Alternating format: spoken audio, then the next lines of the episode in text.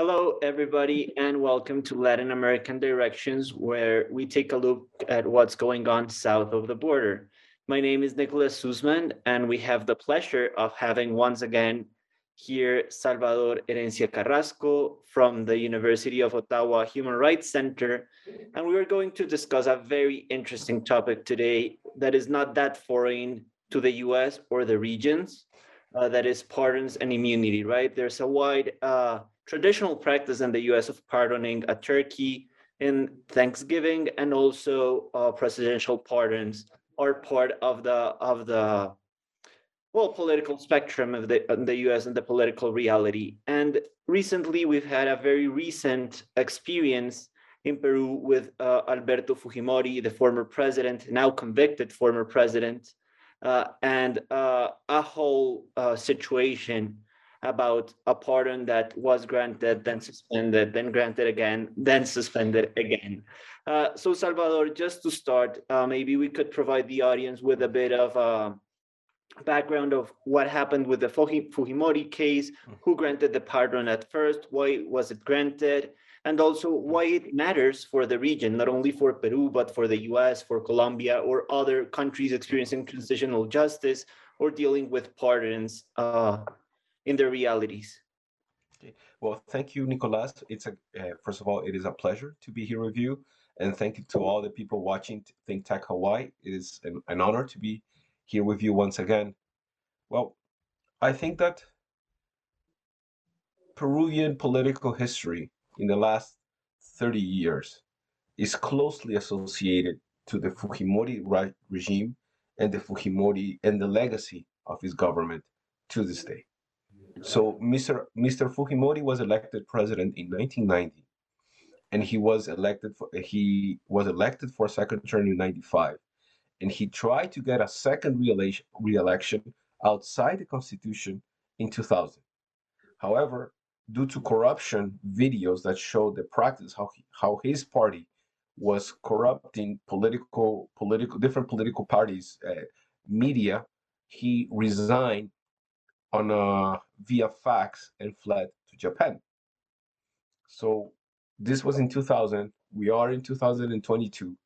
In this past twenty-two years, the Mister Fujimori has had investigations, prosecutions, and convictions for human rights violations and for corruption. So his, his story, his judicial story can be divided in three ways, in three parts. The first part is how to actually get him to sit, to be indicted and prosecuted by a Peruvian court. Secondly, once we, once the, the government got him in Peru, how to convict him or how to prosecute him in accordance with all the respect to due process and guarantees of fairness and judicial independence. And the third stage, which is the, the stage that we are now, would be his political party and his political affiliates trying to get him out of jail, whatever means necessary. So to study this, to study Fujimori's influence in Peru, a person that has had a significant power politically and economically, is to pretty much the story of conservative thought and, and conservative power over other issues and other values that are just as important, like human rights and social justice. Right. Uh, and Salvador, this is, we could say, old story. We're talking about something that happened twenty years ago. Uh, and you would expect that once this person is convicted, it is done. Why was he pardoned? Uh, I believe it was in twenty seventeen happened the pardon. Uh, why was he pardoned? Who pardoned him, and what for? Okay, so actually, just just to take a, a little, just a little step back, Fujimori, he was extradited from Chile in two thousand and in two thousand seven. And he was convicted to twenty-five years in prison for the killing and kidnap of civilians in what was called the, the killings of Barrios Altos and La Cantuta, which these are cases that were brought to the Inter-American Court of Human Rights. This is very important because this is the key player in all of this process. So in two thousand nine, he was convicted by the Supreme Court of Justice in Peru to twenty-five years in prison. But due to the influence of his political party, and especially his family, his daughter has ran for the elect presidential election two times now, and she has lost in the runoff in both times by a very narrow margin. In two thousand seventeen, Peru was in a big political crisis. The, the Lava Jato, the car wash scandal of, from Odebrecht, had implicated politicians and, and business people from, from the country, including the sitting president.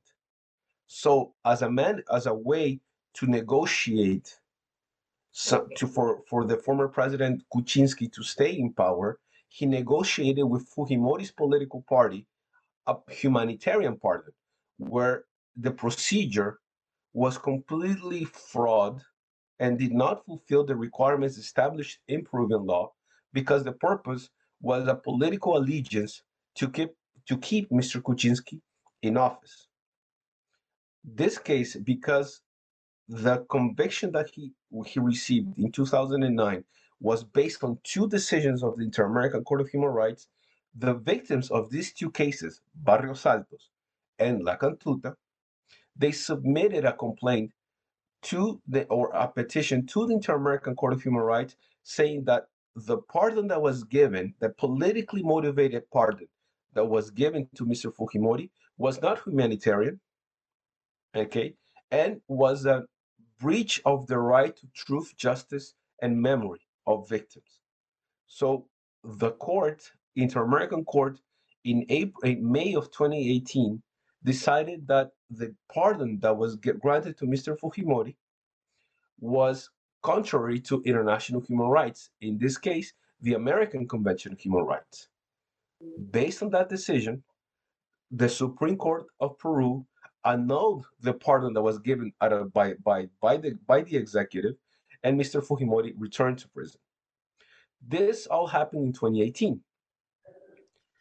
Between then and now, with the small hiatus, or not so small hiatus, caused by the pandemic, his lawyers and different legal teams have always found, tried ways to get him out of prison. And in twenty twenty-two, the Constitutional Court of the, of the country ruled by a conservative majority, determined that the habeas corpus, the, the I'm sorry, the the human the the the amnesty, the pardon that he received in twenty seventeen and that was annulled by a Supreme Court, was still valid. This was in March, in March seventeenth of this year. In March thirtieth, the inter the the Inter-American Court established or told the state or asked the state not to get, not to set Mister Fujimori free, because he, because they needed to assess if the, the decision of the court was in accordance to international human rights law. Once again, the American Convention on Human Rights. And last, just last week on April seventh, the Inter-American Court of Human Rights decided that the that the state could not set him free because the pardon that was used as the legal basis was contrary to Inter-American human rights law. Right, uh, and Salvador, uh, in in in Latin American directions, we go beyond the law, right? Uh, so the question is: is there any political background, any political strategy to get him out of jail at this moment, considering what we discussed in our last show uh, about the situation of Pedro Castillo, or it's just a matter that it happened because of the judicial terms just ended up occurring in this way and brought him up to this moment? Well, I think that in, in the case of in the case of Peru, Fujimori's party holds a steady twenty-two, twenty-four percent of popular vote, of the popular vote. So that is a solid, a solid, you know, group of people that support him his policies and his potential legacy through his children. You know, not only his daughter, but also he has other younger children that are in Peruvian politics. So the name Fujimori has is embedded in Peruvian politics of the past thirty, thirty-five years. And so with that power to have one of the most popular presidents of, of Peru, and which is something that cannot be denied, in prison because he was found responsible for crime, for committing crimes against humanity, it's hard for them to understand. It's hard for them to accept. And so what we have seen and how it has been painted in the, in the political debate, in the public discourse, is that Mister these people that want to see Mister Fujimori in jail are all communists. They're all uh, they're all enemies of the country. They are pro-terrorist organizations, and a lot of lies, and a lot of labeling that can only damages. They can only damage a constructive discourse and debate about the impact that the regime, this regime had, with the needs for us, for us as a country to move forward. Right, right. Um... And now let's talk a bit about pardons, right? Pardons and impunity is something that uh, runs very deeply in the people's sense of justice, right? Uh, but pardons are wide-ranging, and uh, they're very important in some in some conditions in transitional justice, right? For example, in my country, we are seeing pardons for former uh, rebel members trying to get back into society after the signature of the peace agreement, conditional um, conditional pardons, but we've also seen in the U S the use of, of presidential pardons for many things, right? And uh, the, the the rationale behind these pardons is is quite varied, right? We saw uh, a very strategic, personally strategic use of pardons with in the last months of President Trump. We also saw it when the Nixon scandal broke out. Uh, it has also been granted in mediatic cases to remedy some things that seem legal but could be unfair. And now in this case, we're seeing something uh, related perhaps to personal benefits uh, in the Peruvian case, but also Peru had a transitional justice process. So Salvador, tell us a bit uh, pardons, their international regulation, but also their international acceptance, how forbidden they are, when they are allowed, with, with for which reasons, and why the, the Fujimori's pardon is not, is not one of that allowed cases, right? Uh, is this show run for two hours? No, but I trust, I trust your I skills and your knowledge. I know, but okay. So in a very, uh, I mean, the issue of pardons and amnesties it, it's a fascinating topic in, in on international law, international law. It goes from animals to, to persons and anything in between. But if you think about it in the context of Latin America, it is... Our transitional justice model bring, comes from the Spanish model, actually. So when Franco passes away and there is a new constitution, part of the democratization of Spain involved an agreement to let forget about the past and let's move forward to the present. So this transitional justice model of a clean sheet for everybody was in a way, and we're talking about late seventies, early eighties, was the model to be. So as you can, as you see the democratization processes in the mid eighties in Latin America, Brazil, Argentina, uh, uh, Chile, among others, that is pretty much the measure. If we want democracy, fine, but let's move all together and let's forget about what happened. But in this case, in, in the Latin American context, the Inter-American Court of Human Rights that was adopted under the American Convention on Human Rights, which is a human rights regional tribunal, they, they started their cases, they start in nineteen eighty-eight. So all of these issues about crimes perpetrated in the past, we're talking about seventies, early eighties, we're talking about forced disappearances, torture, political persecution of opponents, what is how to address these issues. And while this model of impunity was the standing norm in Latin America, these cases within the Inter-American human rights system and the Inter-American Court were actually challenging this idea, because this clean sheet meant impunity. It meant I did not know where my, my family members are. Why did they kill my family member? Why did they took away my dad, my mom? What happened to my children? I want to know. All of this, for any human rights lawyer or practitioner here, uh, listening to us, resonates in the right to truth. And that's how we go back, we go back again to the Barrios Altos case. The Barrios Altos case is the landmark decision of the Inter-American Court, Inter-American Court, in my opinion, to this day. And the Inter-American Court states in this case that amnesty laws are contrary to the American Convention on Human Rights. So what does this mean in practice? It means that laws, whether you call it amnesties, whether you call it pardons, with the purpose of minimizing or excluding the possibility for the judiciary to investigate what happened in your in in in what crime what happened in your country, what type of crimes were uh, happened, are contrary to international human rights law. A significant trademark of the Inter-American human rights system and Latin American countries is that international human rights law is part of our constitution. We are mono, uh, mon, uh, our, and in the case of international treaties, like the American Convention on Human Rights, like the International Covenant on Civil and Political Rights, we consider it that they are part of our constitution itself.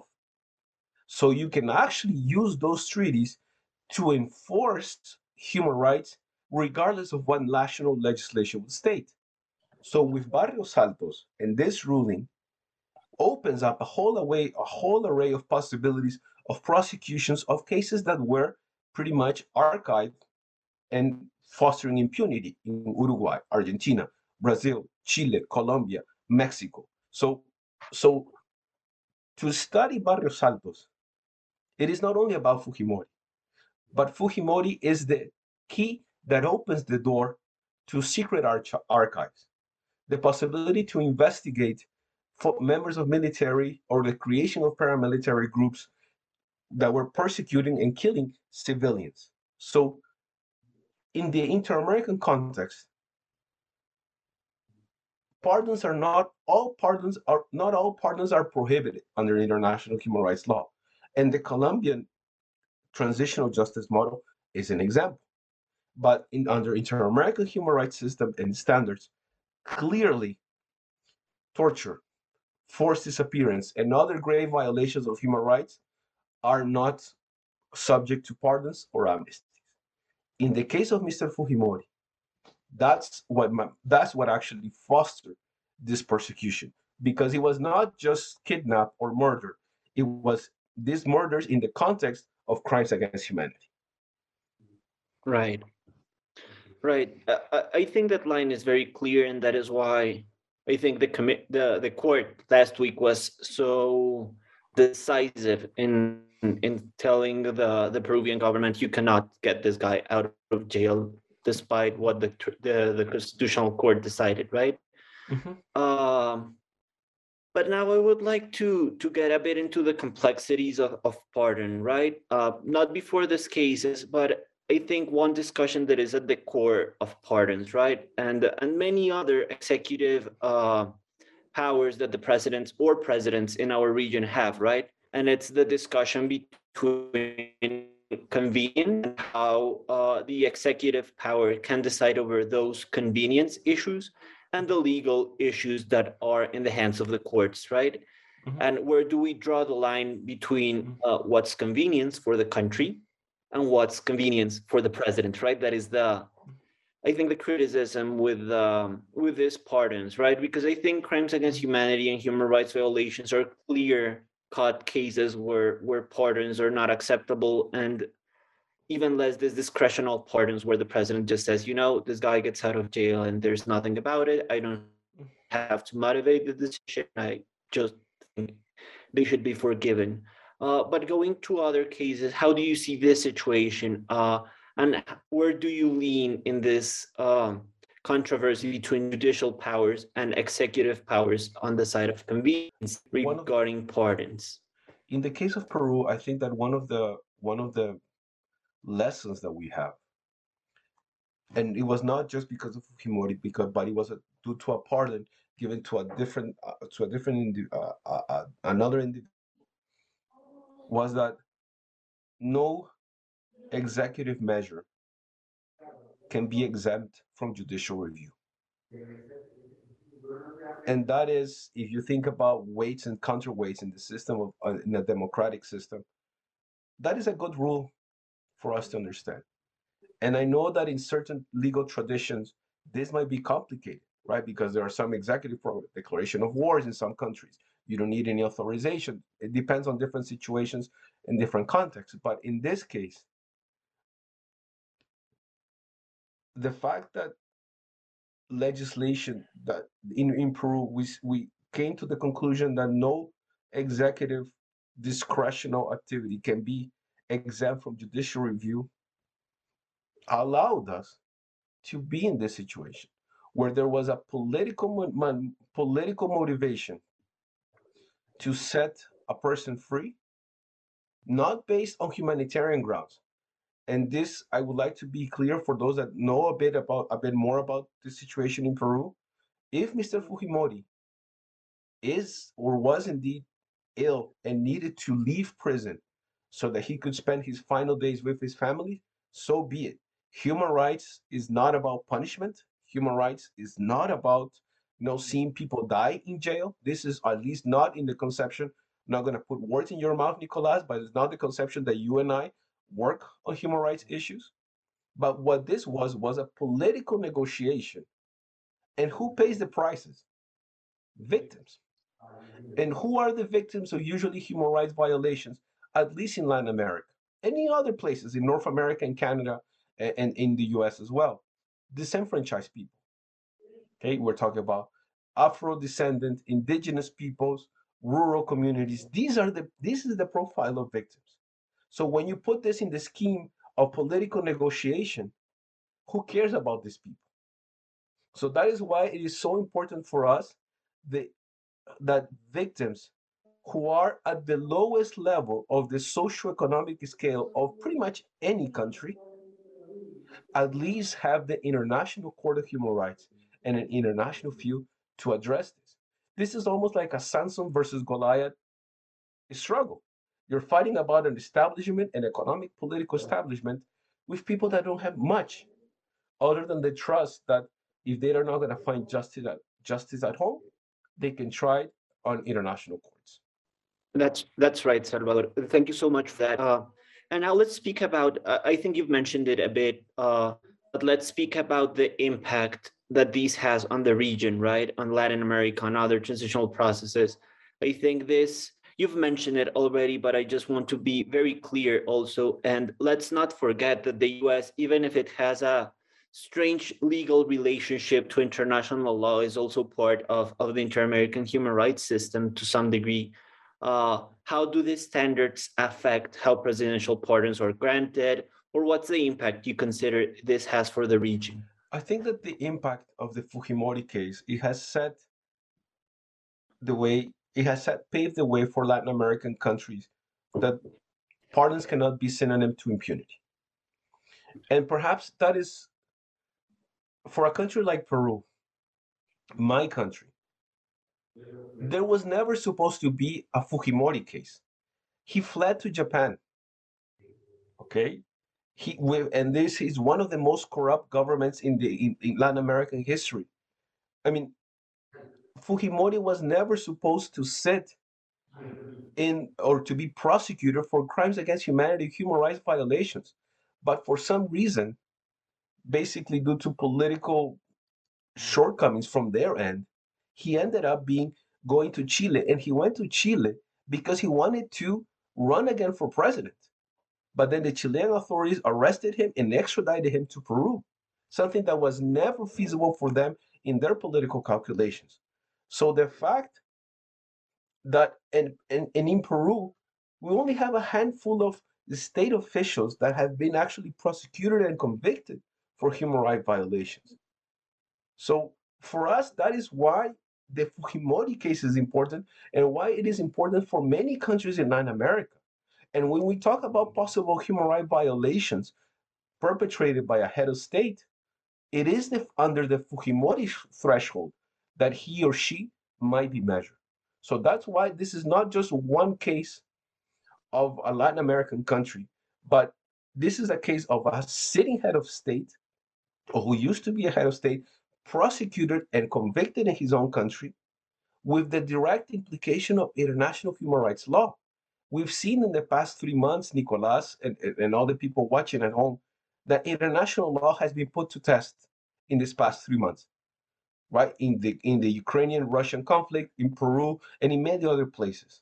But we, what we can see here is that if given the chance, international human rights law and international law can make a difference.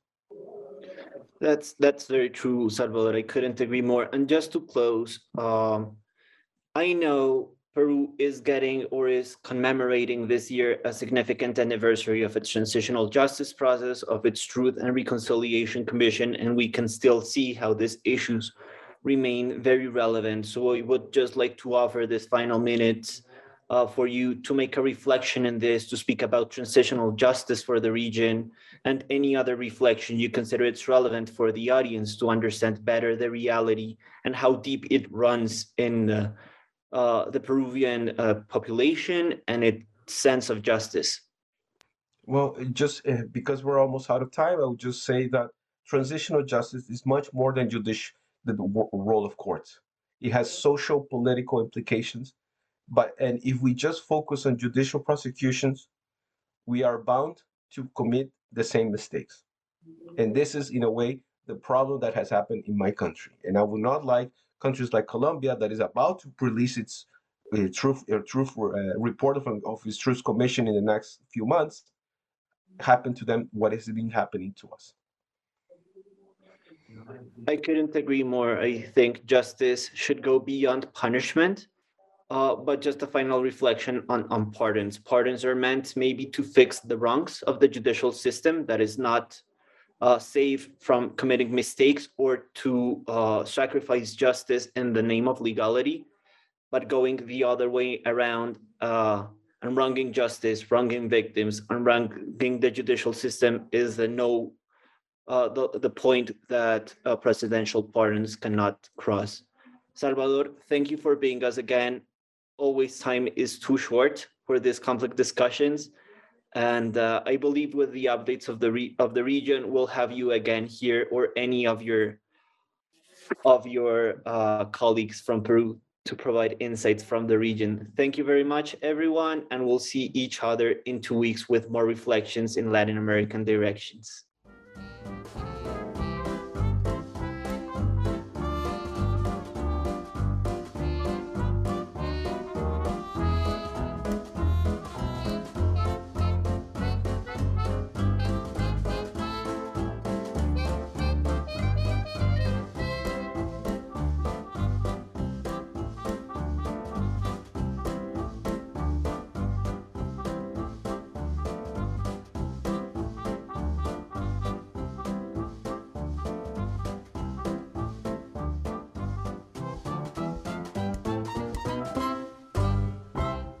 Thank you so much for watching Think Tech Hawaii. If you like what we do, please like us and click the subscribe button on YouTube and the follow button on Vimeo. You can also follow us on Facebook, Instagram, Twitter, and LinkedIn, and donate to us at think tech hawaii dot com. Mahalo.